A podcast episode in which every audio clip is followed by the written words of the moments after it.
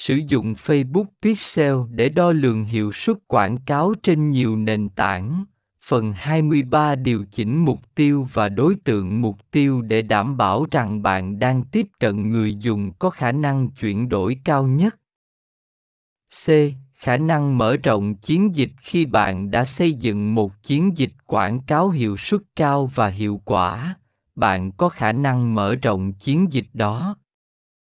Sử dụng dữ liệu đã thu thập được, bạn có thể